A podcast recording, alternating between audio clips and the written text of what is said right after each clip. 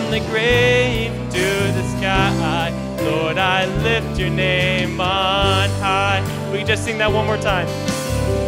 You came from heaven to earth to show the way, from the earth to the cross, my debt to pay, from the cross to the grave, from the grave to the sky. Lord, I lift your name on high.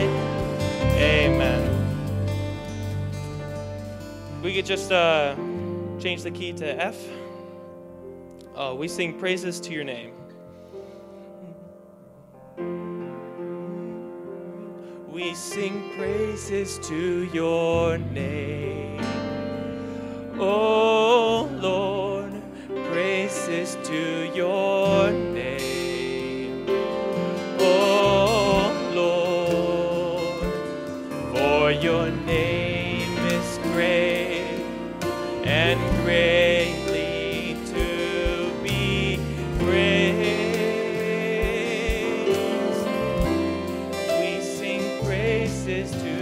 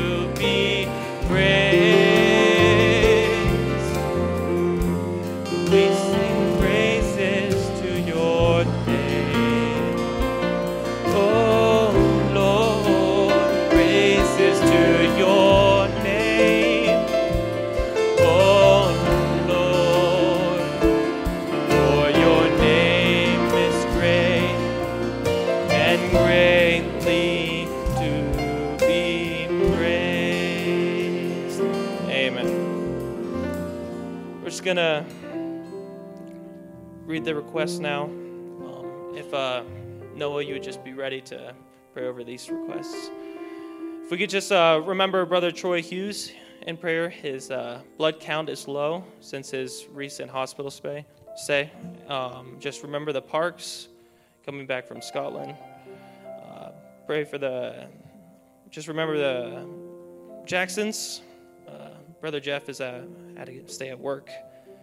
Remember the drums, as well as uh, pray for Sister Karen Buchanan, um, as well as we have a special request to pray for, this is from Chanel, please pray for Aunt Rosie. She is in the hospital.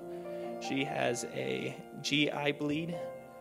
The virus, the, sorry, the rhinovirus, and her oxygen is low. She is in a lot of pain. That's from Chanel. So if we just remember all those prayers, Noah, if you would uh, come up and pray over them. Let's just bow our heads. Lord, we love you, Lord. We're so grateful for you providing us a time in the middle of the week to just come and serve you, Lord, just praise you, Lord. Lord, we ask that you would just watch over those that can't be with us. We miss them while they're not here. We ask your blessings over all these needs, those that were spoken, those that are in our hearts, Lord. Lord, no matter what it is, we know that you can take care of every single thing. Lord, we ask that as we move into the service, that you would just speak to each and everyone individually. Lord, whatever it is that they're looking for, if they're searching for a touching, a healing, Lord, whatever it might be, that you would just speak directly to them. Lord, if there's anything that's going to hinder us during this service, Lord, I ask that you would just call it out, Lord. Just remove it. Let us just enter into a perfect worship and perfect house, Lord. We all saw these things in your name. Amen. You guys can be seated. We have uh, a couple of specials tonight. Always love specials. Um, if Anderson, if you would come up and uh, uh, prepare yourself. Uh, let's just sing that, uh, that same song. We sing praises to your name, oh Lord, praises to your name, oh Lord, for your name is great and greatly to be praised. We sing praises to your name, oh Lord, praises to your name, oh Lord, for your name is great and greatly to be praised.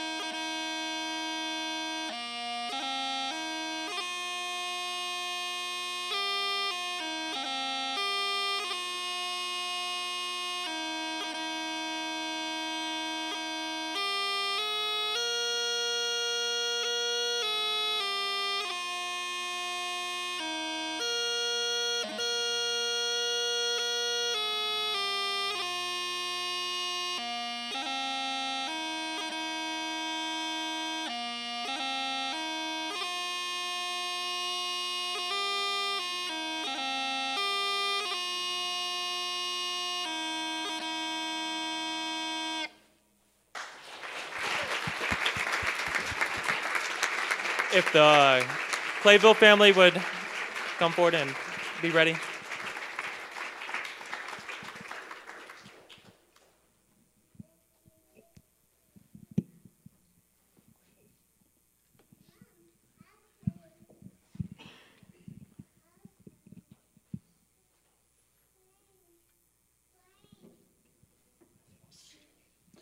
Come on up, Clayvilles.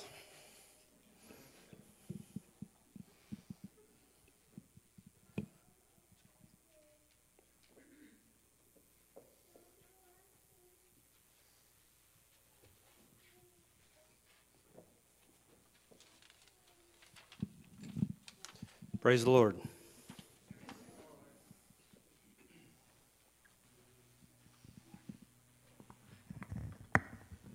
I wanted to dedicate the song to my Sunday school class.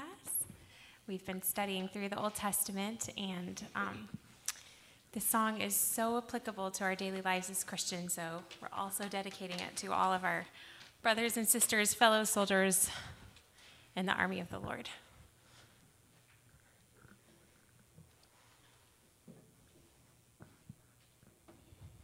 Be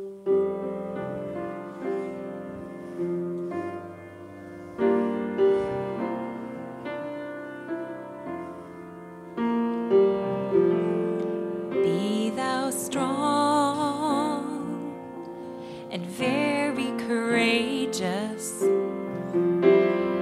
dispossess the inhabitants of your land. I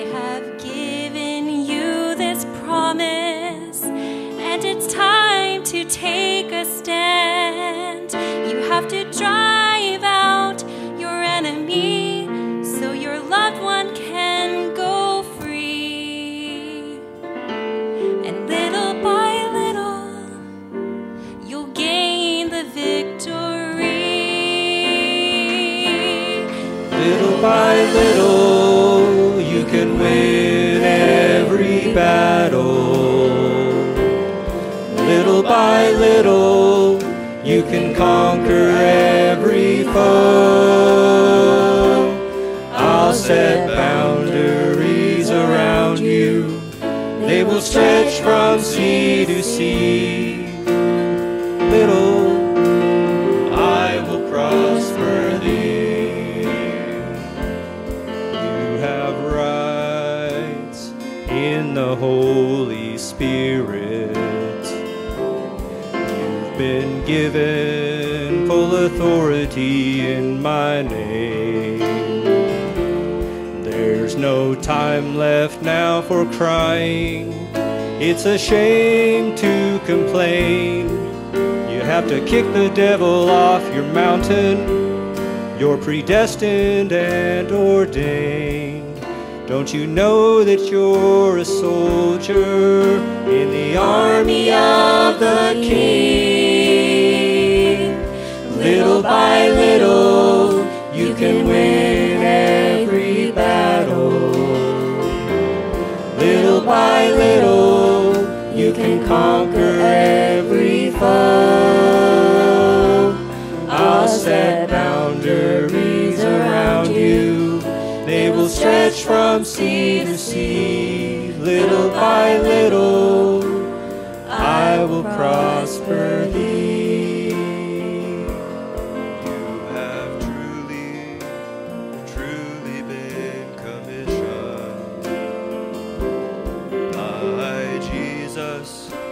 The captain of the host, and you're equipped to fight the battle, even though it is the Lord's.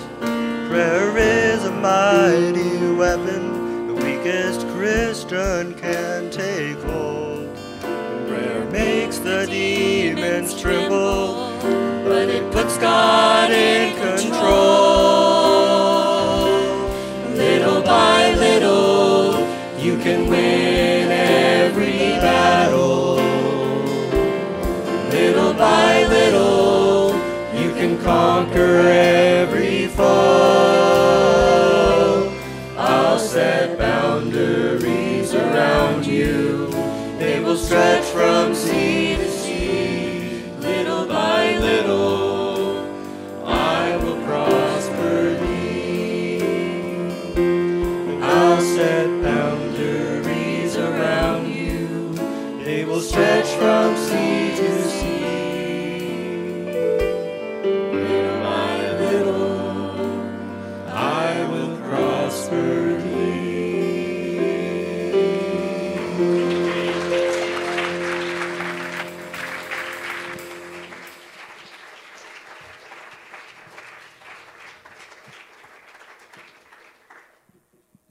Amen.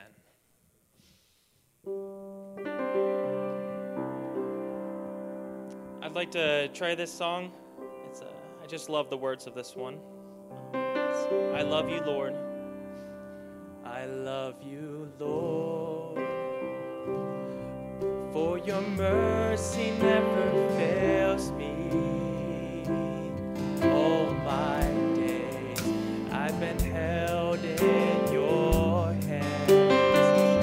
From the moment that I wake up until I lay my head, I will sing of the goodness.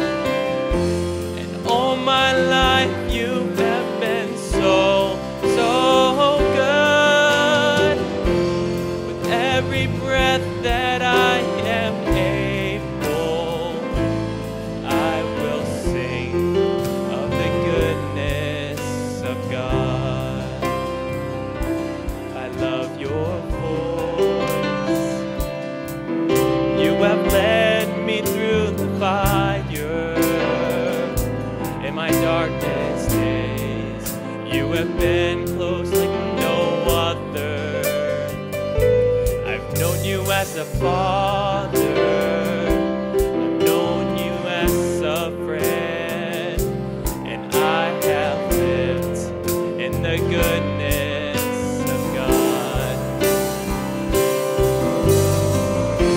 And all my life you have been faithful. And all my life you have been so, so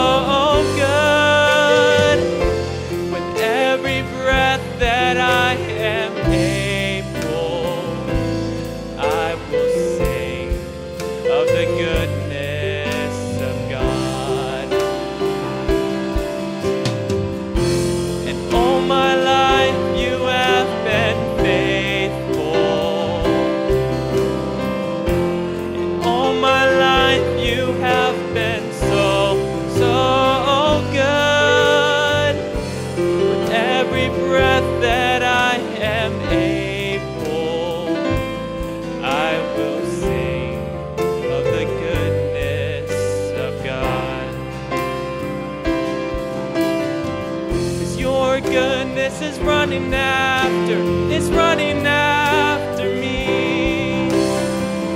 Your goodness is running after, it's running after me. With my life laid down, I surrender now.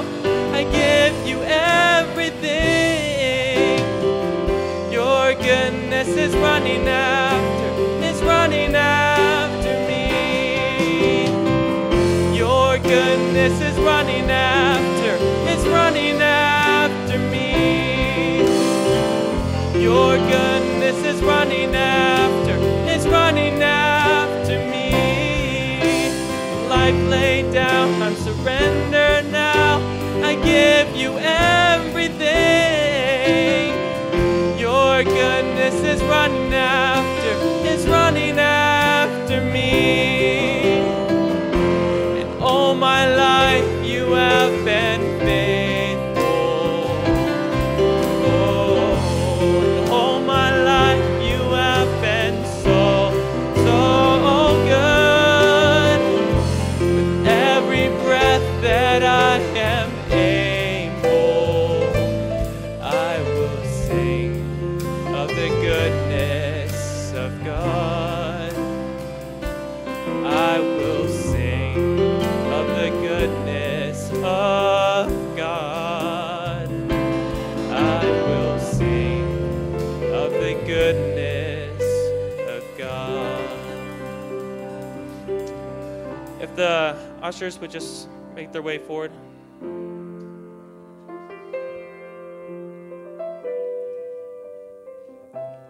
Brother Nathan.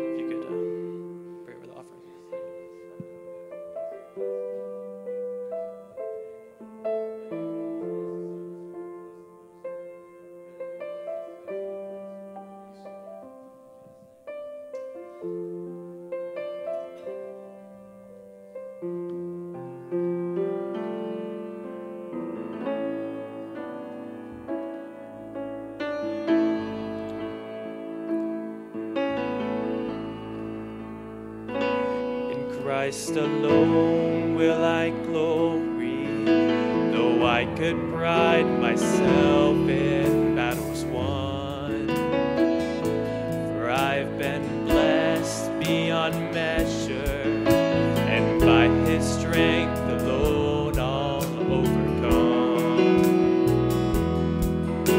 And oh, I can count successes like diamonds in my hands, but those trophies could not equal to the grace by which I stand.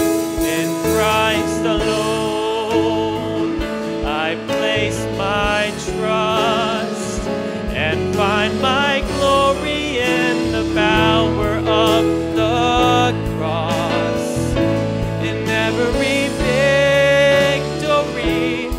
Let it be said of me, my source of strength, my source of hope is in Christ alone. Christ alone do I glory, for only by His grace I am redeemed. For only His tender mercy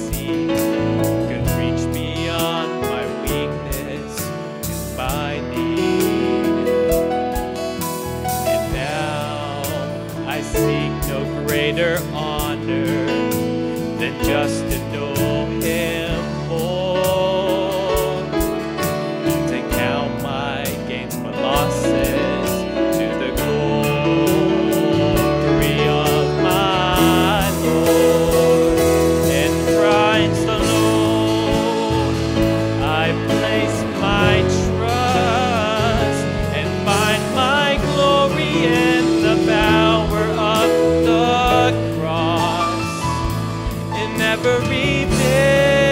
every victory, let it be said of me, my source of hope, my source of hope is in Christ alone. I place my trust and find my glory in the power of the cross. Every victory, let it be said of me. Oh, my source of hope is in Christ alone. Christ alone. Heavenly Father, let's all stand together. Heavenly Father, we stand together, Lord, in your presence tonight, thanking you so much, Lord, for your presence among us already.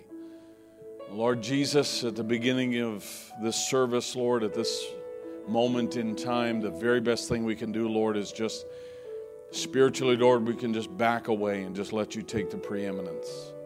And Lord, you would speak to us, and Lord, you would take the book in your hand now, and you would use our lips, Lord, and use my mind and my thoughts, oh God.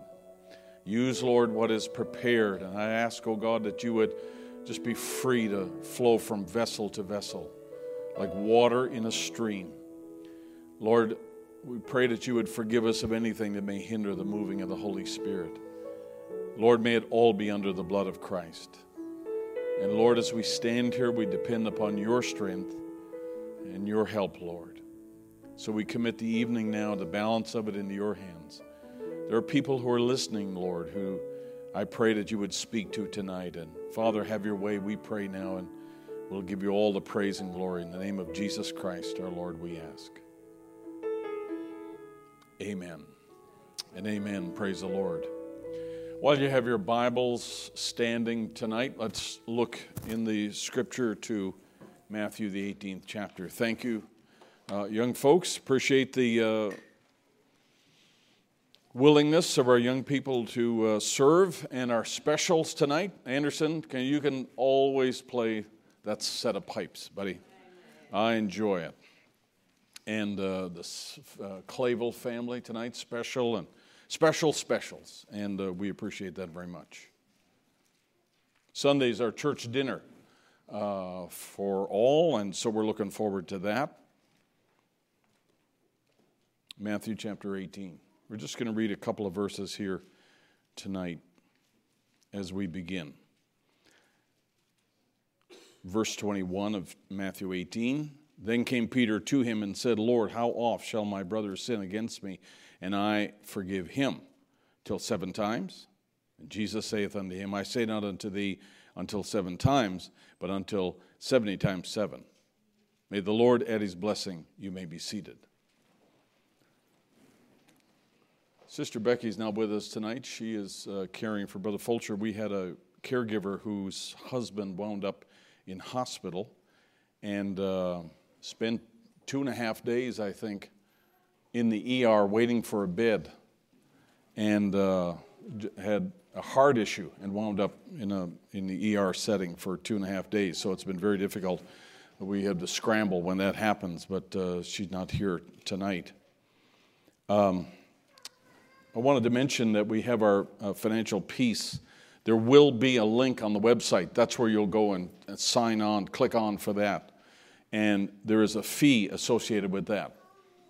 Now, don't tell anybody this, but this uh, F P U is open for anybody who wants to do it. Anybody, if you know people outside the church, you're welcome to do that. But I'm supplementing the costs for people who are here. H B T. You say, Brother Barry, that's bias. Absolutely. and uh, if uh, if the link will say one price, but I'm going to reimburse you a portion of that price, okay? Uh, since we're doing Financial Peace, uh, we'll just write a bunch of checks. And uh, so if you sign up, sign up for the amount that's on the website, and then we'll be reimbursing you for Part, a portion of that balance, okay? So that link will be coming soon, and uh, we'll let you know. We'll alert you when it's there, and uh, you can jump on that. And then if you know people who are uh, not from the church who want to be a part of that, and I, I strongly urge, as I've said before, I strongly urge you to do uh, do that, even if you've, uh, uh, you know, no matter your age range. I think it is uh, very profitable and good for us to do. Um, I just want to say two things here also. I got three things real quick. Number one, Sister Karen, thank you for all the help. Sister Karen single-handedly got all of our uh, newsletters, her vision books mailed out, and, and took care of that at the post office. Sister Carrie, uh, Sister Carrie Whitlock uh, also helped, and we appreciate that help very much. Um, we also want to thank Sister Crystal for doing that, uh, making the effort to do those cards for Brother and Sister Smith. Now, you may not think that that's a big deal, but I will guarantee you, Brother and Sister Smith will consider that a big deal. Amen. And you know what? That's what families do. Because there's some of you that don't even know Brother Smith and Sister Smith. You've never met them because they're a part of our assembly, but they're, they've been housebound because of illness and age, and uh, but they're very much a part of our assembly, uh, and like some others, and uh, to, ha- to to take the time, Sister Crystal, and do that gesture of having everybody's picture and a card, I just I thought, man, that that uh, that's what families should do, and I, I just want to say thank you for that. I, I really appreciate you doing that. Third thing I want to say is that when I was talking about finances a little while ago, and a couple of Wednesday nights ago, Uh, I mentioned about uh, not being a good steward if I gave you one thousand dollars and you went and bought a pair of sneakers. Boy, did I get corrected on that. huh.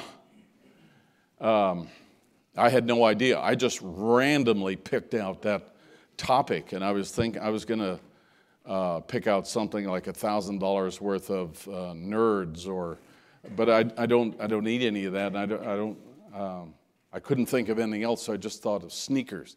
It might have been because of you, right there.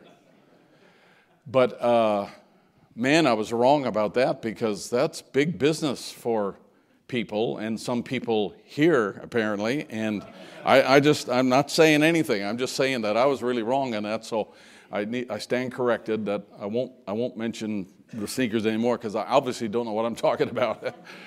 Wouldn't be the first time.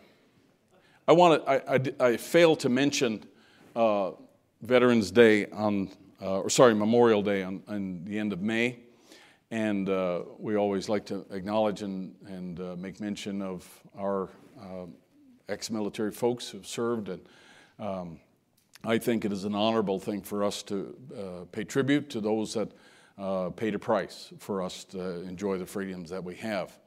Uh, I don't know if many of you uh, took note, but yesterday was uh, the seventy-ninth anniversary of D-Day. Uh, my father-in-law, Brother Fulcher, uh, is uh, one of the uh, sole survivors left in eastern U S uh, of D-Day. And uh, we went yesterday to Bedford, Virginia, where the U S uh, memorial is to D-Day. And Governor Glenn Youngkin came and gave the prince the main address, uh, and that's him on his knees there, on his knee in front of Brother Fulcher, and uh, he took uh, quite a little bit of time to talk about him in, in his speech. Uh, and if you never heard it, and if you, you want the link, there's there's the the T V and radio stations uh, surrounded us yesterday after the fact, and. Uh, interviewed him and took photographs and so forth. So there's, there was multiple links on uh, for everything from N P R to down to the local stations. And um, it was uh, quite an event yesterday to have all of that attention uh, showered on him. And uh, this was another one of the uh, ex-Navy uh, military men in the smaller picture who was on the left of Brother Fulcher there. And uh, he had one of the uniforms that uh, they wore back in that day. And that's the dress blues. And you could not use, I think, Tom, you, you know this, you can't wear uh, whites until July first, I think it is. Uh, and so he was. He said it was really hot in the dress blues, but that's what they had to wear until uh, summer officially started. Um, so we, uh, just to give you an idea about uh, Governor Youngkin, he, uh, he he's the kind of a fellow, one of the reporters told me that they were covering an event with Governor Youngkin Uh, in in Richmond, and when he uh, when he was standing around, they were waiting to start. They usually have somebody like a local pastor or a minister, somebody a chaplain of some sort, open up the session in prayer, and that's that's typical uh, how they do it in Richmond.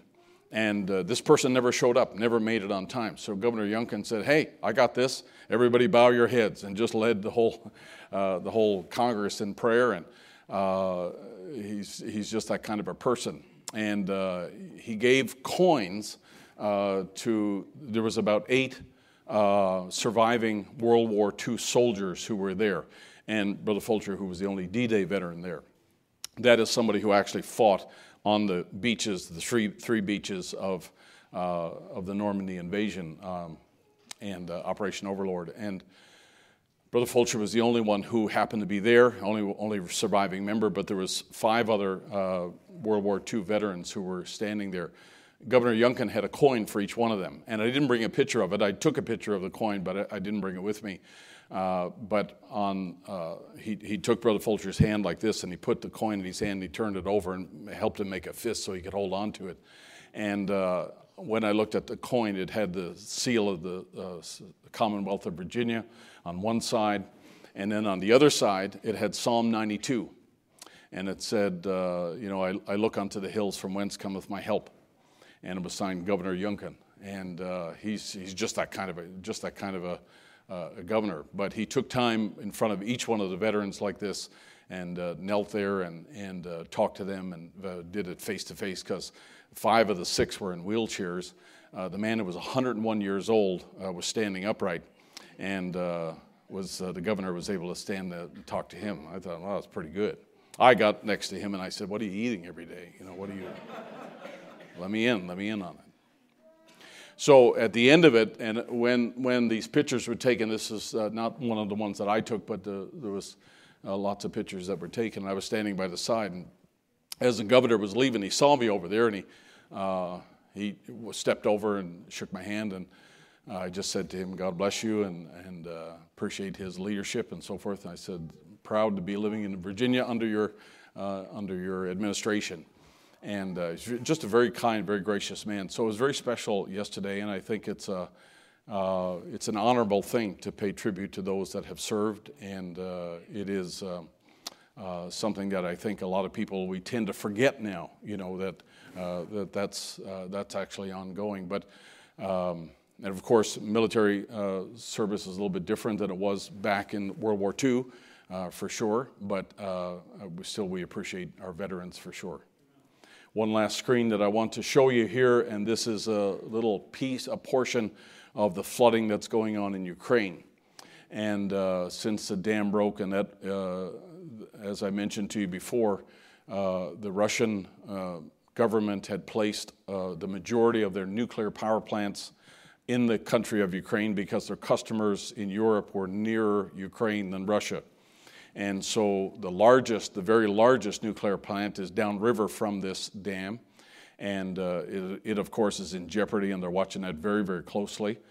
Um, it is a major event. And even if it's not capturing uh, all the top headlines, it is a major event. We are in the process of trying to reach out to believers who are in this area, Uh, because as you can see, the damage is widespread, and we are in contact with believers uh, in the region on a regular basis, but we don't know yet if anybody has been or would be affected by the flood. We're trying to do what we can to find out.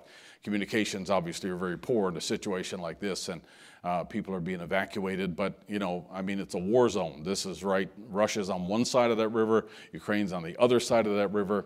Uh, there are huge, huge consequences for Uh, an event like this, and it was just on the eve of a, an off, uh, offensive by Ukraine against Russia. The Russians knew that, so as to who actually blew this dam up or whether it was blown up is still a bit of a mystery.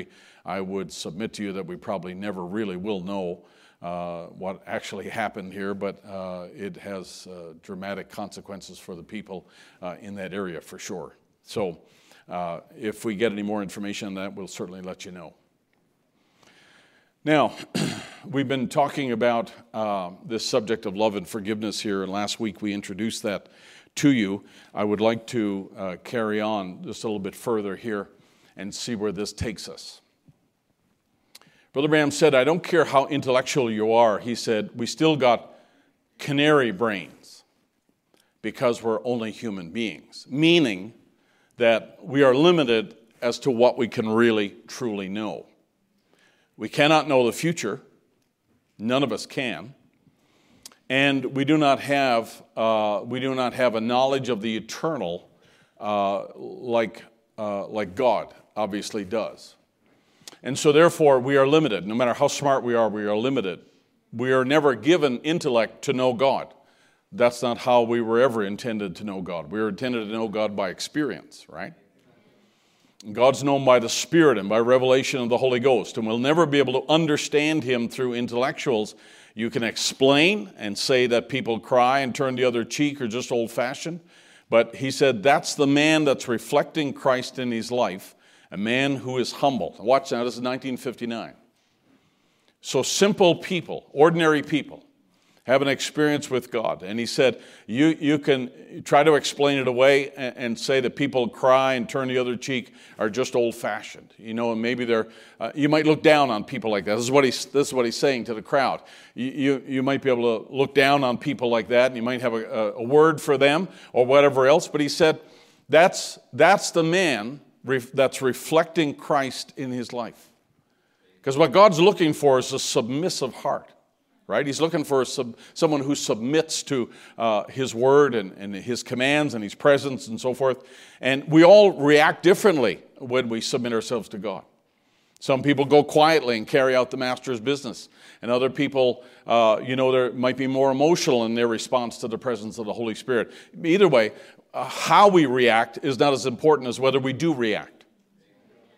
And that's the man that's reflecting Christ in his life. And I want to be one of them. Even if I do it differently than you, I want to be known as a person who uh, submitted myself to God and reflected Christ in my life. I, I want to be that. And no matter what capacity, whether I'm sitting in the pew or standing in the pulpit, doesn't matter. I want to be a person who's, who's uh, my epithet is going to be that I uh, demonstrated Christ in my life. And a man who is humble, a man who will walk uh, with God, uh, will act, a man who will walk with God will act like Jesus.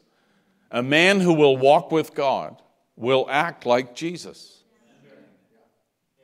A man that's reflecting Christ in his life, a man who's humble, a man who will walk with God and act like Christ. This is what he says in nineteen fifty-nine.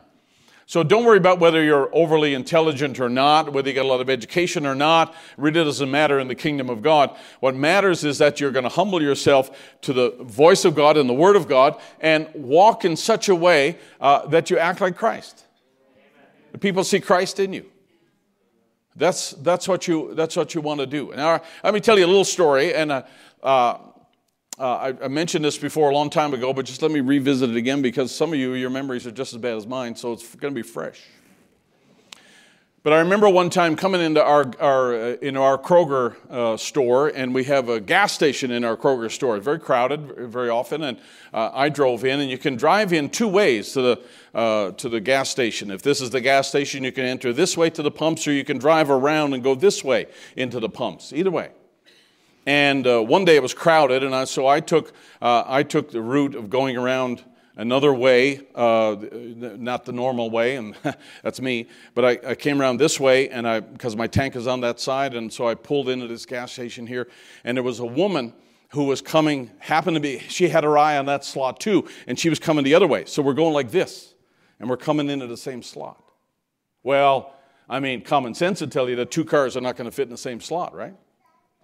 But I happened to be a little bit ahead of her, and the problem was is that I was preoccupied because I was talking to a minister whose mother had just died. And uh, I was really caught up in this conversation, but I knew I needed gas, so it's the kind of thing where you put it on autopilot and you don't look. Let the, let the vehicle drive for itself. And so I was pulling into the spot like this, and then I realized this woman was in front of me here.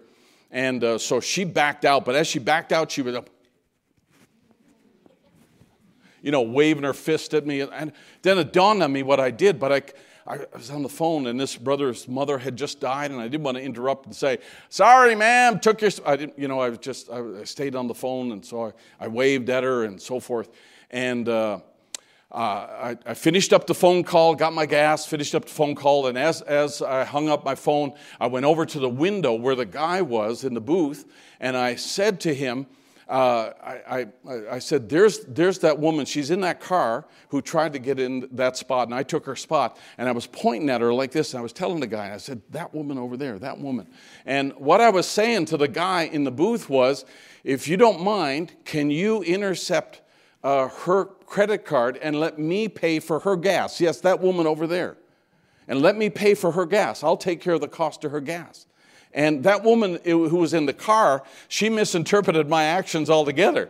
And she was thinking, that guy's over there complaining about me and telling the manager about what kind of trouble I've caused. And I'm not the one who caused the trouble. He's caused the trouble. And she's getting ready to get out of her car. And uh, she, she uh, by the time she pulls in, she gets out of her car. And she's walking over towards me like this. And I, I went to her and I said, ma'am, I said, I want to apologize. I said, I was telling that guy, if I could, I'd like to be able to pay for your gas today because I took your spot. And that was a mistake. I was on the phone. I'm a minister, and I was talking to a minister, and his mother died. And, you know, all the details. And my life story. I told her my testimony bound for glory. Gave her, gave her a couple of tracts and everything. I invited her to church. I said, do you know Brother David? He lives in town. You can go talk to him about the message and everything else, you know. So she was really taken off guard by by my generosity. You know, like she didn't expect that. Most people expect conflict today. When you have a little conflict, you expect that it'll escalate into more conflict, right? And and that's that's kind of the way things normally turn out. But when I when I did that, I disarmed her by offering her an offering of peace. I gave her an olive branch, an olive branch with dollar signs on it. Of course, that's gonna that's gonna pacify most people. And and she was quite thankful for that. And she wouldn't let me pay for her gas. And uh, but she was very thankful that I had uh, tried to intervene and tried to make that uh, happen on her behalf. And uh, you know, sometimes that uh, that's you're caught in ordinary situations, and because you're a Christian, you're reacting real quick. I didn't think about that. Well, now how can I repay this woman? It all happened so fast that uh, you know I was just trying to uh, make that situation better. And in order, in life, you want to reflect Christ in whatever way you can. And sometimes it happens real quick, right? I remember one time Lucas and I were heading home after church. We went up through Chick-fil-A. and uh, This is great. And we we he wanted to go through Chick-fil-A. It was our custom on Wednesday nights, so we zipped up there and uh, we were going through the drive-through. And I looked in my rearview mirror, and there happened to be two sisters from this church in my rearview mirror. And these two sisters are sitting over here. They're sisters, sisters. And I said to the lady at the at the window, I said, "This is our order," and I said, "I want to pay also for the people behind me, if that's all right." And uh, so she does. She rings that up also and gets their order. And uh, she says, "All right, it's you know fifteen dollars for yours and forty-two dollars and fifty cents for theirs."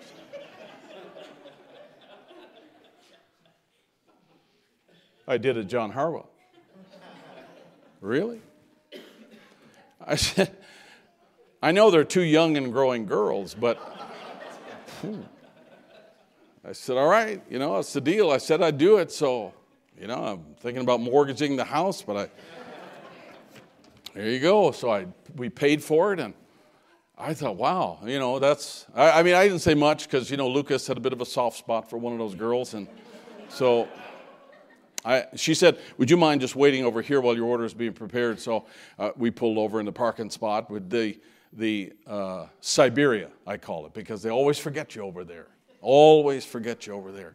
And so, anyway, we pulled over there, and I was just waiting. And I, while I'm waiting there, this big guy, looked like a trucker, he comes up, knocks on my window. I'm reluctant to roll it down. I roll it down about this much. I say, "Yeah, can I help you?" He says, "Hey, man, just wanted to say thanks for the dinner. Uh, they told me in the restaurant, you paid for it, huh? Listen, buddy, really appreciate it. Love you. Love you, all right? You're my kind of guy. Love you."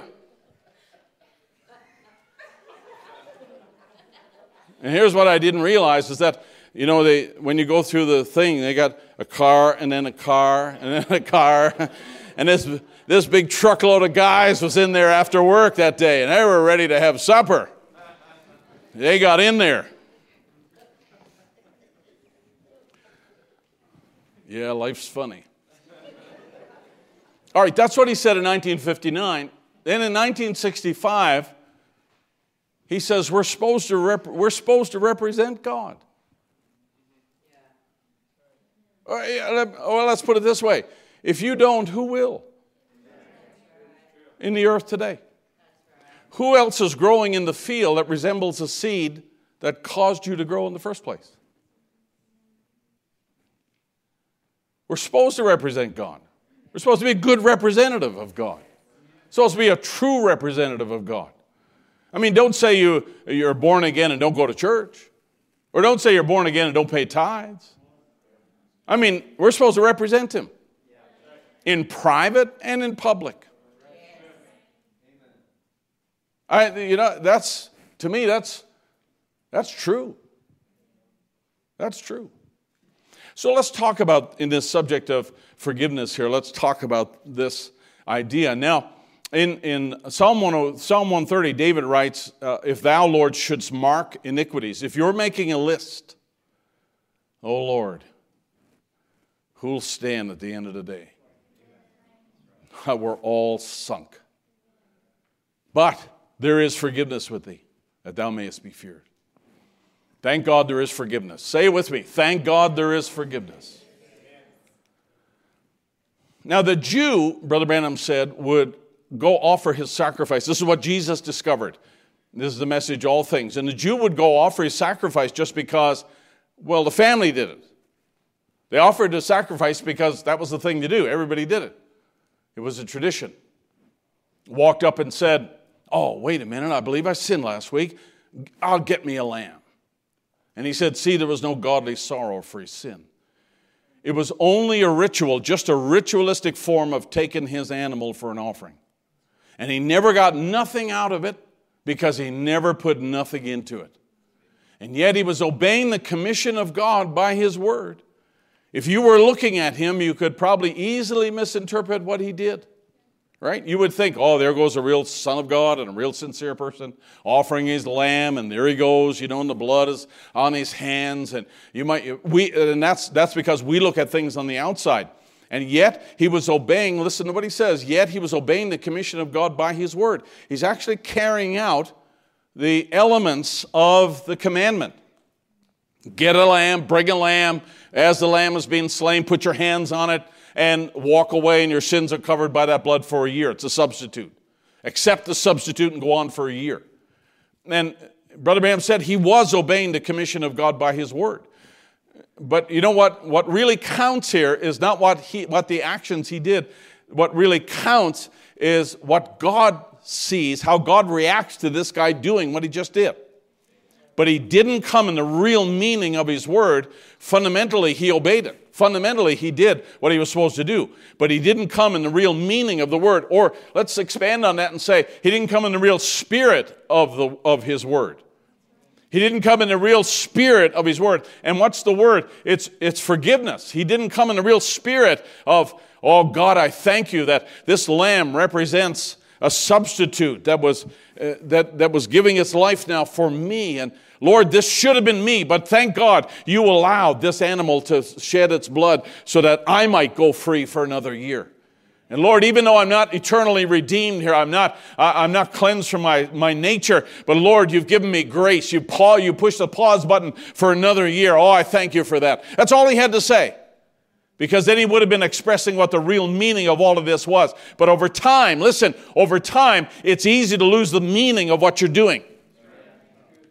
Over time, it's real easy to let the, the sincerity and the meaning and the mundaneness of something, that let it let it slip away, because you know what? This is what we do. It's what our family does. And uh, we go to church, we take communion, we pay our tithes, and we uh, we sing, we stand up, sit down, sit, sing, we give an offering, and so forth. And you can lose the real meaning of it. And I pray that God does not ever let us lose the real value or the real meaning of what's going on here. And and let me tell you, whether it's me, uh, whether it's another minister, or in your own daily life, uh, let me let me be the kind of person that reflects Christ, and I want to be able to uh, do whatever I do here in the spirit of Christ. I want to be able to do it in the real passion, the real zeal for God, like I should have. When Jesus went to the cross, he didn't say, oh, wow, hey, well, I guess it's time, better go. I got other things that I need to do, but it, it, it wasn't that way. He, he, was, he was all in. We'd say it that way. And whatever Jesus did, he was all in. Wouldn't you agree? And and I, I think that uh, you know the the uh, the message very uh, Brother Branham's trying to send to us here is that uh, if you're going to come, if you're going to come, and it, it is right to come, it's worth coming. Do uh, the uh, do the things that God requires, but when you come, do it in the meaning of His word, not just in the in the letter of His word. Don't just tick the box and go home, and not not give a hoot for what this really stands for.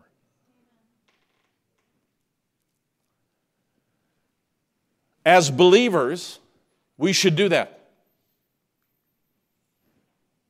Because there are people who are not believers who have done it. Now, some of you know this story, and let me just refresh your memory here. There was a uh, a movie made called A Bridge Over the River Kwai. The river is not actually called Kwai. But it was made uh, about... in World War Two, when the Japanese were in, in control here of Bataan, and they uh, forced uh, prisoners and civilians uh, to create a railroad to connect the supply lines, make supply lines uh, full. Here's the explanation. The notorious Burma-Siam Railroad. It was built by Dutch Commonwealth and American prisoners of war. It was a Japanese project that supported large, the large Japanese army in Burma. During its construction, approximately thirteen thousand prisoners of war died and were buried along the railway. Many of those prisoners were tortured in the process. I read about the torture they went through, and I will not repeat it. It was horrendous what many of those prisoners went through. And an estimated one hundred thousand civilians also died in the course of the project. Two labor forces, one in Siam, the other one in Burma, worked from two ends and came together in the center. This bridge was central to that whole project. And it was uh, engineered by some of the British engineers there, as the story goes. And it, uh, there was a, a book that was written about this called The Railway Man. And it was written by Eric Lomax. And uh, he was a member of the uh, British Armed Forces out of Scotland. And a very bright and intelligent fellow. He was one of the engineers who was involved in this project. So it was a big deal uh, back in World War Two, and they wanted to have it to supply these lines. And in the end of it, uh, the bridge was destroyed before it actually became functional. It was completed, but then it was destroyed. The tragedy about all of this was not the bridge. The tragedy was how these human beings were treated. And Eric Lomax was one who had gone through uh, various forms of torture. And uh, when he left that area, he seethed with anger. Every single day, he thought about whatever way he could to get even with these soldiers who had so tortured him. And his life was dominated by this. He went on to become an engineer and taught in a college, uh, I think for thirty-one years after, uh, after the war was over. And all the time that he was uh, teaching and after the war was over, he was back in England, he spent all of his free time practically researching where these officers, commanding officers were who were in that part of the world overseeing all of those thirteen thousand prisoners. Uh, he was trying to track where they were. He didn't have Google back then, and he didn't have Ancestry dot com. He didn't have any of that, but he spent his time trying to look through war records to see, did the Japanese keep records of where they were? And then if he could find any of them, he would. He said, uh, I, I would go to kill them. That's what his uh, motive was in doing this research. Then in nineteen ninety-eight, he had the opportunity to get in contact with one of the interpreters who was there at the torture. And his name was Mister Takashi. And he was a chief wartime uh, tormentor and an interpreter. And he was the one who spoke English, so he was trying to get this information out and relay it to his commanders. And so Mister Lomax said, when I finally got in contact with this person, found out where he was, he said a meeting was arranged, and I had come with no sympathy for this man. His heart was filled with hatred over years and years of thinking about all that had been done. And if I had the opportunity ever to get even with him. And yet Naga, Nagase, through his complete humility, turned this around. And in the days that followed, we spent a lot of time together talking and laughing. And he added, we promised to keep in touch and have remained friends ever since. Ever since. The story goes on to say that at the end of the war, I would have been happy to murder him, Mister Lomax told the New York Times in nineteen ninety-five. It would have given me great joy to murder him. That's how he felt about him. But they became, and because of uh, the, uh, the, the, uh, the guard's attitude and uh, Mister Takashi and the way that he uh, met uh, Mister Lomax when they met, and, and in, the, in the Orient, when you bow, the deeper the bow, the more respect you're paying to that person. And when he met him for the first time, he almost doubled over completely and put his head on the ground, and he just wept in front of Mister Lomax, and he said, I know the error of my ways. He said, I'm so sorry. And, uh, you know, they spent time together. And his attitude of repentance turned uh, Mister Lomax around. And he, he had such, I mean, over thirty years of thinking about uh, what he would do to these men if he ever found them. And his attitude of humility and repentance turned Mister Lomax around and softened his heart so completely that they became friends. And they were friends until Mister Lomax died in two thousand twelve. New York Times did an article. The link is on the bottom there, and it's certainly uh, an, an interesting story uh, all the way around. Brother Branham said, a Methodist God, a Baptist God, a Presbyterian God, Pentecostal God, he said, they won't work. He said, you get the God of this Bible, a Pentecostal God will go right out in the world. If you have a denominational God, he said, it'll, it'll, it won't hold you. Methodist God, Baptist God, or any other denominational God. But the God of this Bible will make you like Jesus. Sure will. His Spirit dwell in you, and all your life will be changed. And that temper and that malice, that unforgiving spirit, that thing, it'll canker your soul in a lost eternity. And what's the difference here? The difference between uh, between hatred and, and real forgiveness and reconciliation is simply words, isn't it? He didn't give him money. He didn't write him a check. Uh, he, he didn't say, hey, torture me in return. It was just the respect and the actions of repentance that he showed uh, towards this man. And it's so, it's so moved Mister Lomax. He, all of that hatred and all that bitterness drained out. Now, these two, these two are not believers. As far as I know, they don't know anything about the message of the hour. And I'm just saying. Here's how forgiveness works. As part of our personal experience, we know God forgives our sins. Everybody said? Amen. Number two, we must forgive one another. And number one depends on number two. You remember this story, how a young boy was visiting, him and his sister were visiting their grandmother. And uh, this boy in the uh, on the farm that Grandma lived on, uh, it was, had lots of woods and, and uh, trees and so forth, lots of land, lots of acreage. And his grandma and grandpa gave the little boy a, a slingshot. Now, a lot of kids underestimate slingshots. And uh, so you got to be careful with slingshots. And he he took his slingshot and he was practicing with rocks and couldn't hit couldn't hit the broadside of a barn door. I mean, he just he was so disappointed because he couldn't hit any shot. Hunting squirrels, couldn't hit anything. And so on his way back home, he heard the dinner bell ringing. And on his way back home, going in for dinner, and uh, he saw uh, Grandma's pet duck. Uh, she had one duck that she favored, and he saw the pet duck. And just for fun, going through the motions, he picked up a rock and flung it. It happened to hit the duck dead center between the two eyes. Killed him instantly. The little boy took the duck. He was so upset because he, he knew this was Grandma's pet duck. And he was so upset by this, and he took the duck and he hurriedly put it under his arm, ran over to the woodpile, buried it under the woodpile, figured nobody would find it until it was too late. Then he went inside the house, and when he was running towards the house, he looked and saw in the bedroom window, his sister was looking out the window and saw the whole thing. Ah. This is where you're supposed to groan. Not amen, but you're supposed to groan. And so afterwards, grandmother said, well, uh, said, before you kids go outside and play, I'm going to need somebody to help me with the dishes. And the sister said, well, uh, Bobby will certainly help you here, no problem at all. And as he got up and looked at her, she said, remember the duck. Next night, after supper, the grandmother said the same thing, and I'm going to need help scrubbing the kitchen floor. And she, the, for the other, for the other ones, uh, for the other one of you, uh, Grandpa wants to take you fishing. And so the sister got up and did exactly the same thing. And and uh, as she passed by her brother, she said, "Remember the duck." This little boy felt like he had a ball and chain around his leg for the rest of his life. So he went to his grandmother, and he said, Grandma, in tears, he said, I'm so sorry. He said, I got to uh, confess to you. I, I, I, I shot my slingshot that you gave me, and uh, I killed a duck, and I put the duck behind a wood pile. And I just wanted to tell you, I'm so sorry, because uh, I know it was the wrong thing to do. And she said, hey, listen, Sonny, f- forget it. I happened to be looking out the window at the same time, and I saw you running off with the dead duck. So I was just waiting for you to come and, and uh, tell me about it and confess what you did. And he looked at her, and he was just so relieved.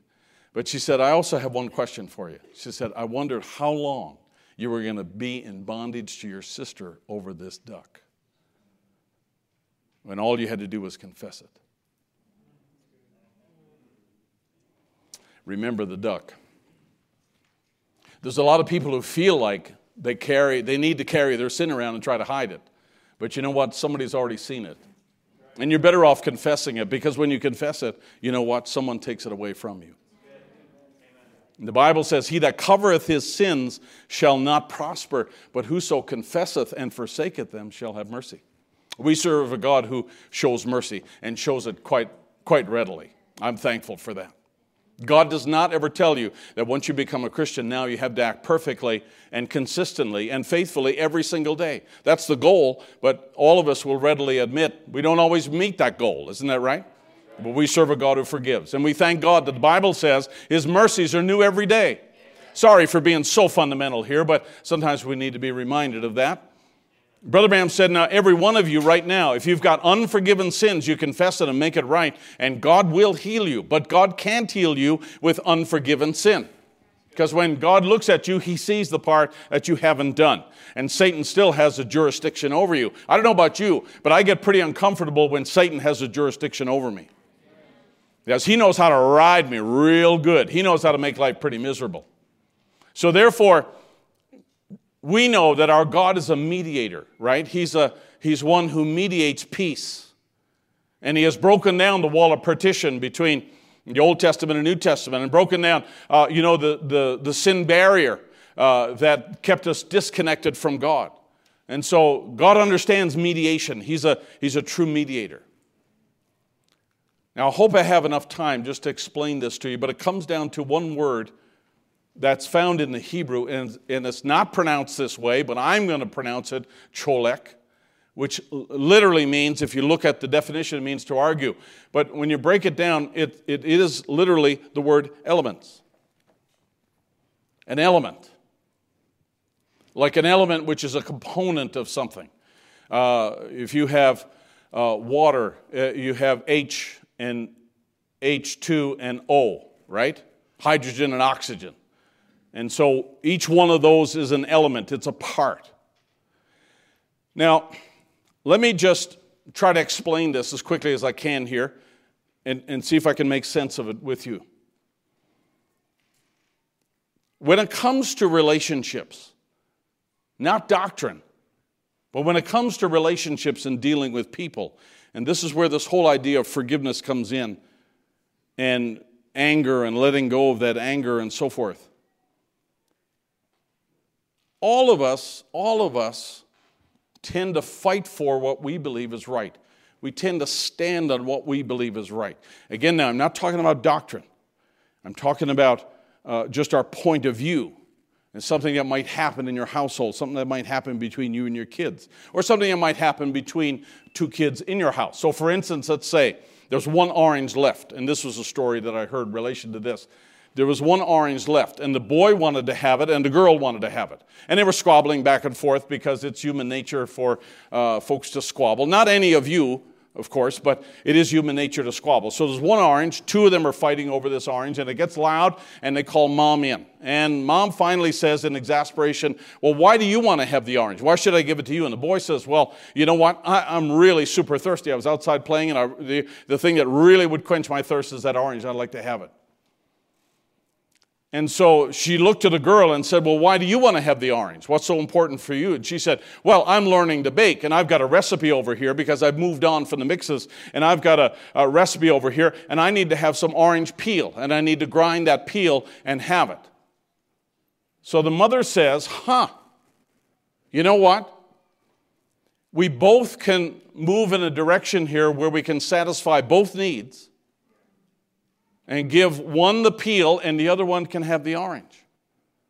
And neither one of them, and in a very simple way, neither one of them had thought about the fact that I can actually think in two directions at the same time. I can think about two things at the same time. Because when someone takes hold of something, when someone takes hold of something we want, we feel we have a right to get it back, and you have the makings of a, of, of a struggle when that happens. When you, when you want something that somebody else wants, you got the making of a struggle there. Now, let me just, uh, let me just try to explain it this way. In a disagreement, we often think about, well, if I don't win this argument, I'm going to lose. That might seem obvious. And secondly, people think I'm persuaded that I'm right in my cause. I want to have this orange, or I want to have this piece of property. I feel like I, I, I, I'm, I have a right to this. And so therefore, I'm going to stand my ground. And you know what that is? If they went to a court, they would stand before the judge, and one person would provide his side, and that would be an element. That would be one part of the story. And if the other person said, well, no, I think that the, the land is mine, he would give another element. He'd give another side of it. And every judge is trained to collect the elements and look at both sides of this story. And when we look at both sides of the story and we begin to think about Uh, you know, the, the, the, the way that the other person thinks, and we think about how that the other person might feel about this, then we're more apt to come to a, an agreement or a, a mediation, a compromise, than we are if we just hold on to our element and we're not willing to consider anybody else's. So sometimes, you know, your wife may say, hey, listen, let's go to the store, let's go together. And you say, no, you go that way, and I'll take the other car, and I'll go this way. And she may say, no, I want to go together. And, uh, you know, she has one side of the story, and you have another side of the story because you want to do this, and you don't want to be stuck in a store, so you, you don't want to be trapped uh, in, in a store where there's nothing but material, so you want to go to your store. She doesn't want to be trapped in a store where there's just nails and screws. And uh, so you're, you're, you're both, you both have an element. You both have a, a, a side. But there are times when you got to think about it. You know what? I need nails, but I realize she probably wants a little company. Does that make sense? And when you begin to think in two ways or two directions, you know what? You're bound to come up with a compromise when you back off your position of being so stern or so stubborn about how you feel about it. And I'm not talking about doctrine. You know what? Acts two thirty-eight is right. We should be baptized in the name of the Lord Jesus Christ. Yeah. Or when they stoned Stephen, right? Stephen was either right or wrong. There was no halfway with Stephen. Are you following me? Yeah. So it was either it was either he was right or he was wrong, and there was no in between. But when it comes to relationships and in your house here and dealing with disagreements, sometimes it helps for you to reach out and think like that other person. Yeah. And you realize, wow, I need nails, but she might really want the company. She might want just to be with me. And, you know, we're busy and we got all kinds of things going and just a couple of minutes to drive together and go do something and grab a Starbucks and, and head home again. You know what? It's not the end of my life if I do that. And so you're able to sit there and think about, yes, I need this, but she would like to have that. And when you come into a place like that, you're looking at all of the elements, and this is what this Hebrew word uh, actually means, that when we come to a place of disagreement or argument, you need to look at the elements of this. You need to look at, at, at more than just your point of view. And when you soften up and look at your point of view, you know what? You're in a position, you're in a position not only to be blessed, but to bless other people. Now, let me, let me give you a little... a couple of examples here. Paul writes in First Corinthians, "For this cause I sent unto you Timothy, who is my beloved son and faithful in the Lord, who shall bring you into every remembrance of my ways, which be in Christ, as I teach everywhere and in every church." Now some are puffed up.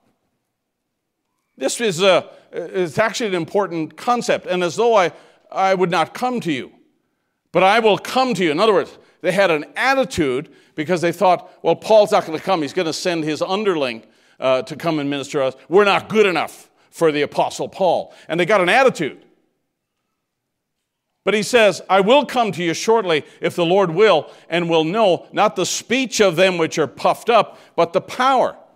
This, this condition has enough influence on Paul to actually get him up out of his chair and, and go to find out, hey, what is it that's actually going on here? Is there something actually behind this? And these folks have got their, uh, you know, they, they've got a, an, a real attitude about this whole situation. And Paul says, hey, I'll come. For the kingdom of God is not in word, but in power. So in other words, if what you're saying is of God, you know what? God will demonstrate that you're right. God will vindicate that you're right. But if it's just you guys with an attitude, hey, let's work that out. I'll come. We'll talk about it. And then he asks in the last line, "What will ye? What do you prefer? Shall I come to you with a rod or in love and in the spirit of meekness?" Would you rather me come in anger or in meekness? So you can under, you can see how, uh, you know, in a situation like this, they're thinking one way. And they're saying things about the Apostle Paul. And this is strong enough that Paul, uh, you know, he, he actually makes the decision, I'm going to go to them and find out. And hey, listen, if they're right, I'll consider that. But if they're not right, you know what? We'll, we'll establish that as well. But he's willing to think about things two ways. Galatians chapter six, watch. "Brethren, if a man be overtaken in a fault, ye which are spiritual, restore such an one in the spirit of meekness." So if somebody's involved in a fault, if there's something that's wrong, and it could be in your house, it could be in the church, or it could be, uh, you know, between brothers or whatever else. If there, there has to be somebody among you that would reach out, ye who are spiritual, and the attitude is one that wants to restore. We're trying to restore here. That's the bottom line, isn't it? We're not trying to see who's the more spiritual. We're not trying to run somebody out of the church here. You know what? The heart of God is to restore. And he says, when you go, you want to go with that attitude of restoring with a spirit of meekness. That's what you want to have, is a spirit of meekness. Not a spirit of, hey, I'm right. I'm going to go and talk those guys into their right mind. No, he says, you go with a spirit of meekness, considering yourself, lest thou also be tempted. You know what? Because even if they've fallen in a mistake or something's happened there and they've been deceived or persuaded by some minister or whatever else, that could also happen to you. And you need to go, whenever you go in a situation like this, you make sure you go not saying, hey, I know it all, I've got the answer, but you know what? By God's grace, let's see if we can resolve this. Let's restore things back again. Now think about that. Think about how that in our homes, now we're, again, now we're not talking about doctrine, right? We're not talking about doctrine. We're talking about relations, relations here and relationships between people. And it's better for you to approach a relationship or a blip in a relationship, if there's tension there, for you to restore it with a spirit of meekness. So if you if if you have odds with your wife or if you have odds with your uh, teenager, it's it's better for you to go in and not chew their head off, but to go in and say, hey, listen. And, and sometimes we need to may, may need to back off from this for a moment because we're too upset at the moment. But we come back at it again and say, hey, listen, uh, you know this has happened here and you know how I feel about that. Can we talk about it?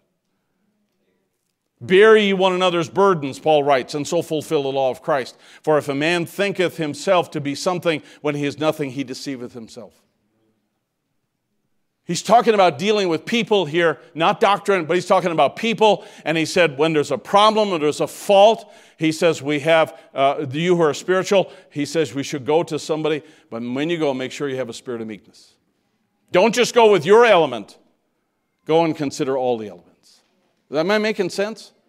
Let's look again now. Brother Branham says, my angel shall go before thee. Anybody ever read this sermon? Great sermon, nineteen fifty-three. If you haven't, you should read it. Brother Branham says, years ago, it was firmly not believed by any people that there was any other light besides sunlight. That's the way people thought years ago. Critics and scientists laughed, and they said, didn't God make an awful mistake when he wrote the Bible? And he said he created the firmament before he made the sun, the very idea. So they're mocking God and, and the Scripture. That spirit's never gone away. And there's no such thing as any light outside of the sun. That was their theory. And the apostle said that your whole body is full of light. Well, science looked down with the spirit of meekness and consideration, dug into it, and proved that, lo and behold, God was right. There's plenty of light besides sunlight. For instance, an X-ray. That has nothing to do with the sun. But your whole body, he said, every little cell, every little atom is light. He said, you're made up of light. And they find out that the Bible is, they found out that the Bible is right, that you're made full of light because scientists, not looking at it from a natural standpoint, you can't understand it. But spiritual things are spiritually discerned, but they prove that the Bible was right. That's the thing that I think Brother Branham credited Einstein for, that he was able to look at it not only with a natural eye, but he also looked at the element of the Scripture as well. Right? That creation was, was not just, you know, the, uh, the, the physical forces of, of the universe coming together and forming a shape here. But by faith, we know that the worlds were formed by the Word of God, right? Yes. And that's what Einstein admitted. There's, you know what, there's an element to this we really don't understand. And we got to attribute that to somebody, and that somebody has to be God because he's a higher power. Because there's not too many other people can make all these planets and universes and galaxies swirl around and create what's created here and for us to live in such harmony on this earth here. Has to be a higher power somewhere. So I'm not just holding on to my scientific element. I'm willing to consider the supernatural element. And God says in that word, uh, the, the word for element there, it means that when we hold on to just one side of this, there's not going to be mediation. There's not going to be reconciliation when you just hold on to the one. But in a godly disagreement, we're going to take all the elements and we're going to look at them. I wish I had a little bit more time here. Brother Branham says what the church, the Pentecostal church, needs tonight, he said, with all the other churches, is a good old-fashioned baptizing in the Holy Ghost and a love that will make you straighten up and come together like brothers and sisters in the Lord Jesus Christ and break down those walls of partition. Stop. How do we get walls of partition among brothers and sisters in Christ? Huh, good question. And you know what? I got two minutes. Guess what? I'm not going to be able to finish this in two minutes. But, but there are differences that arise among people that are united by the same cause, sit in the same church, have the same pastor, believe the same uh, message that uh, God has sent in this last day. But human nature says that sometimes people will get either their feelings hurt and they make maybe have a, a point of view, and maybe they're misunderstood, or maybe they're not included or acknowledged enough or whatever else, and they're hanging on to their element.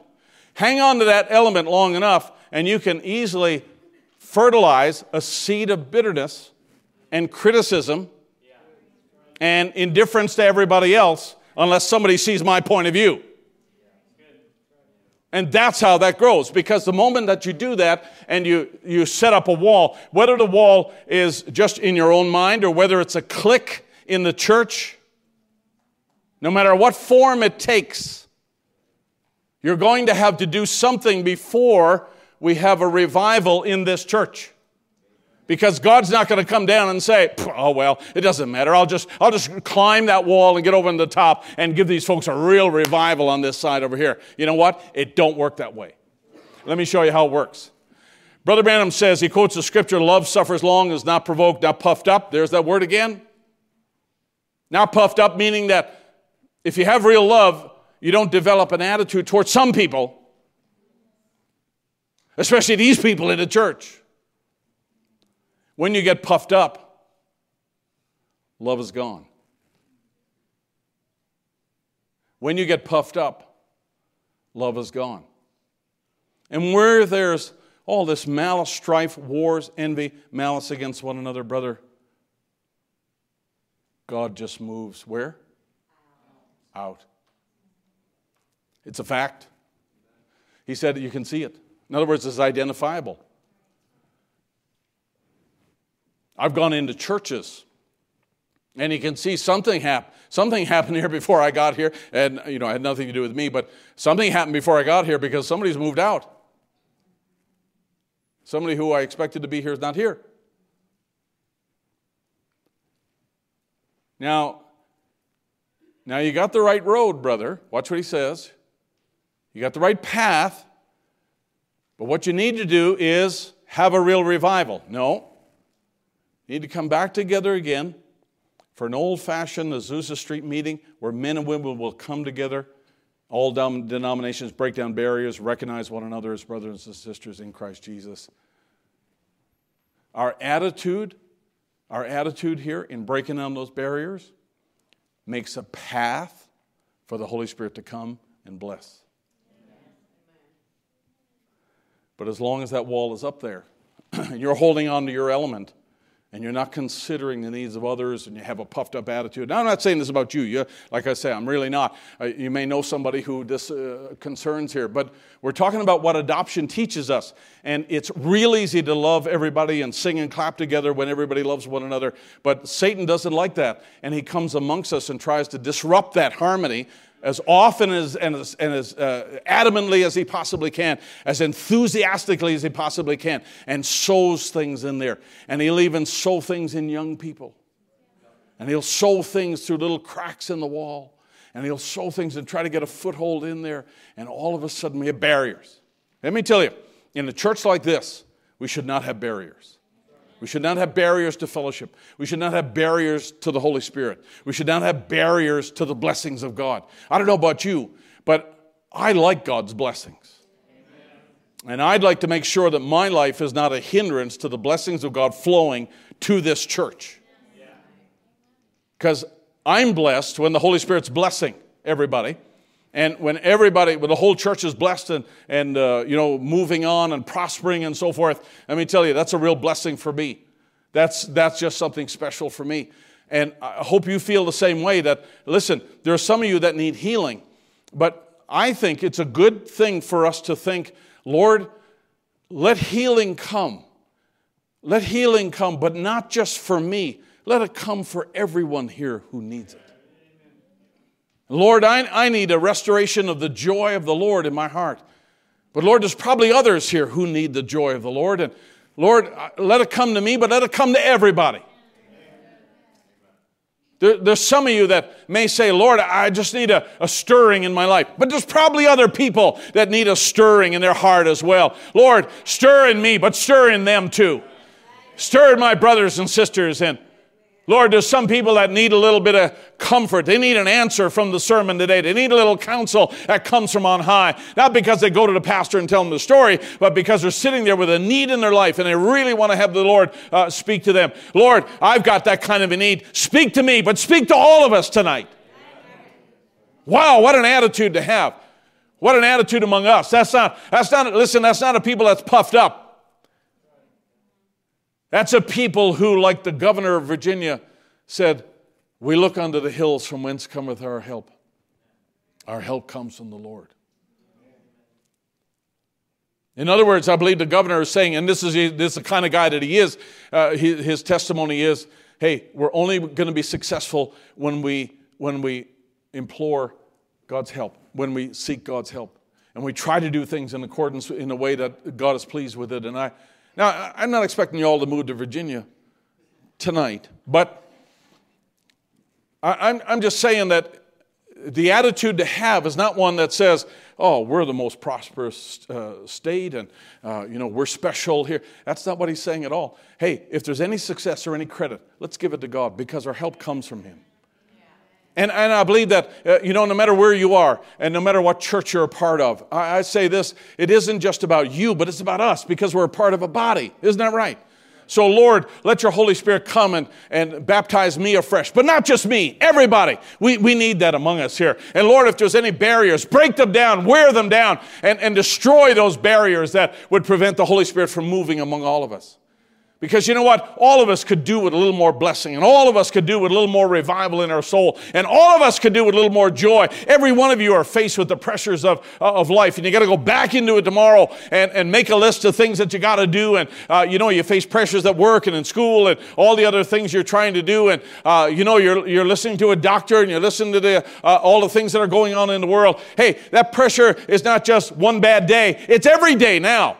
And it's not just some of you, it's every one of us now. And we feel that because that's the kind of world that we're living in, in a world that's falling apart and it's going down and it wants to suck you down into that negativity and darkness as well. But I say this, God has singled us out. And I say the way that he, the way that we should respond, as I said in the beginning, we should be ambassadors for Christ. We should be ambassadors for this message. We should be ambassadors for the truth. And we should represent God and eternal life in this world and say, hey, I know the world's falling apart. I know the dam is broken over there, and I know our government's almost broke over here, and I know all of those things are uh, upon us, and we've arrived in that season of time. But I believe this, God has sent a message to pull us out of this, this fallen dark world and bring us into glory, even without death. We don't have to worry about picking out a coffin. Let me tell you, God has singled us out to take us from this world into glory, into his kingdom by his grace. And Lord, let that revival spark in every heart and every soul. Let it happen to all of us, not just some of us, but let it happen to all of us. Not just this church, but every church and, and people that believe the message of the hour, people that are trying to serve God with all their heart, people who are called according to his purpose. Hey, Lord, let it happen. You know what? Jesus said one time, ye have not because you ask not. God may have a reviving for us, but I believe he still wants us to ask because he knows, he knows that all of this comes from him in the first place. And he wants us to acknowledge that and say, Lord. Or I need peace in my house. And Lord, help me just not to hold on to one element here, but help me look at the, the bigger picture here. Let me soften my heart. Let me, remember, compromise is not weakness. Compromise is not weakness, folks.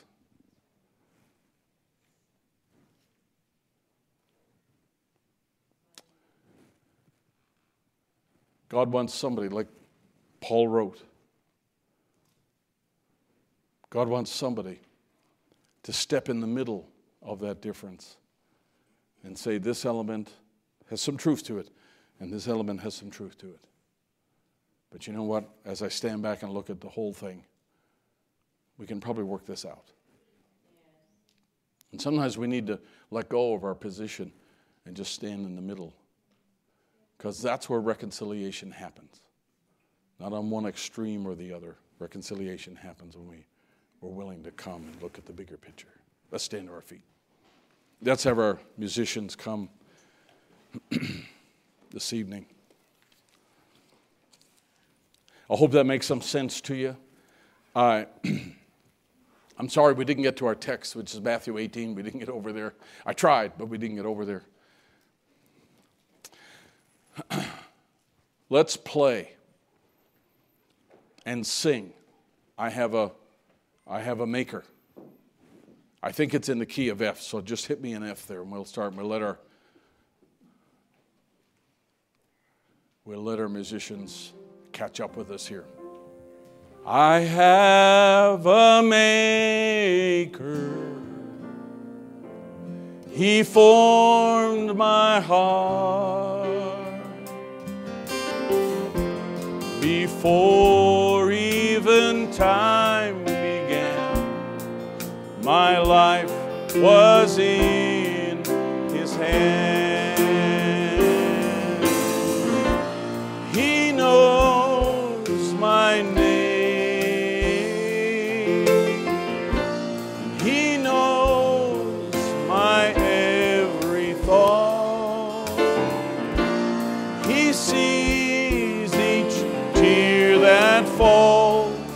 And he hears me when I call.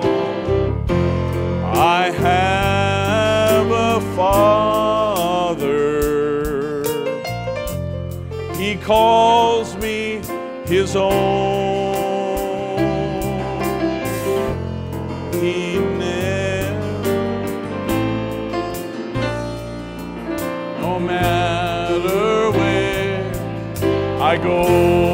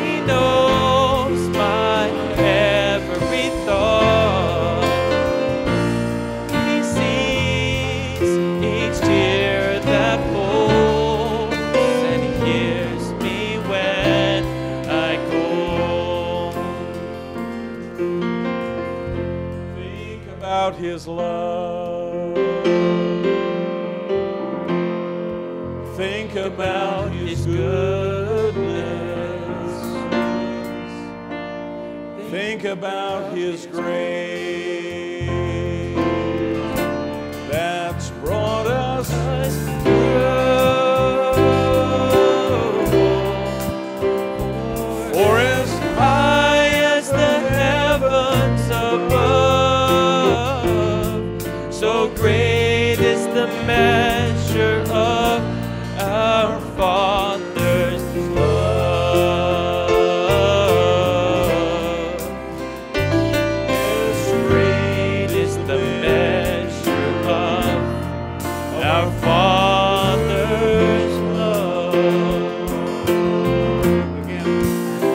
think about His love and think about His goodness. Think about His grace that's brought us through. For as high as the heavens above,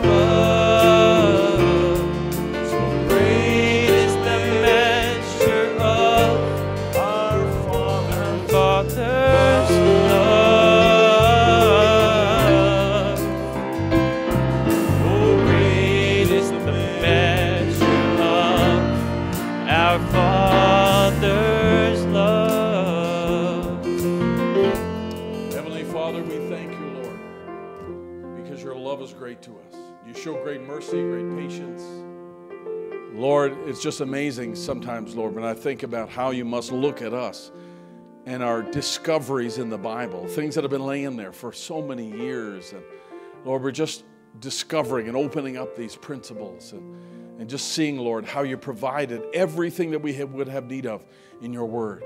And Lord, with the new birth and the Holy Spirit helping us and quickening that word to us, Lord, it just comes alive and it becomes real to us.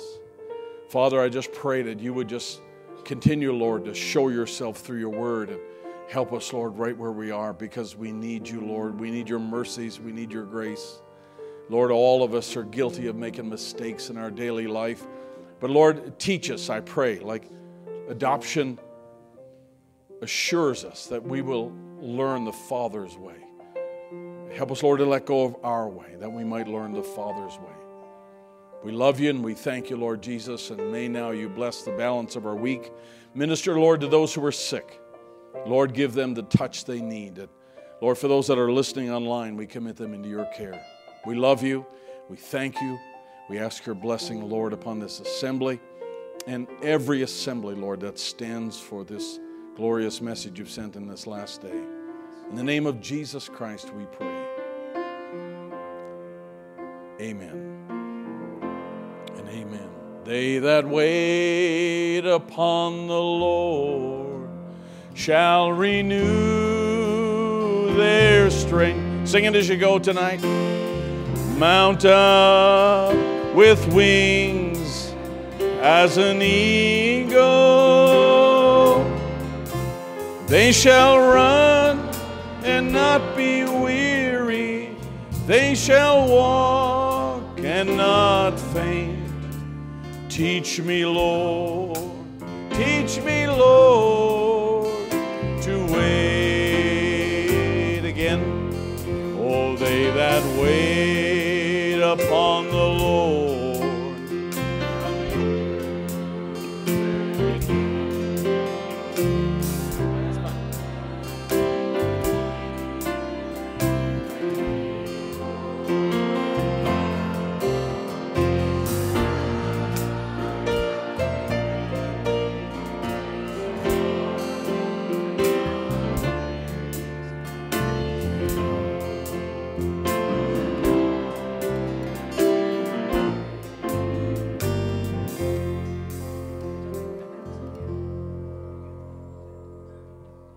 Um, I don't believe we announced it, but there is a youth event tomorrow, right? Friday. Friday at what time? six. And it's for thirteen and older. So a youth event Friday. Please uh, uh, reach out to Rachel if uh, you haven't already so that they can get an account for uh, food and all that. Um, that's it.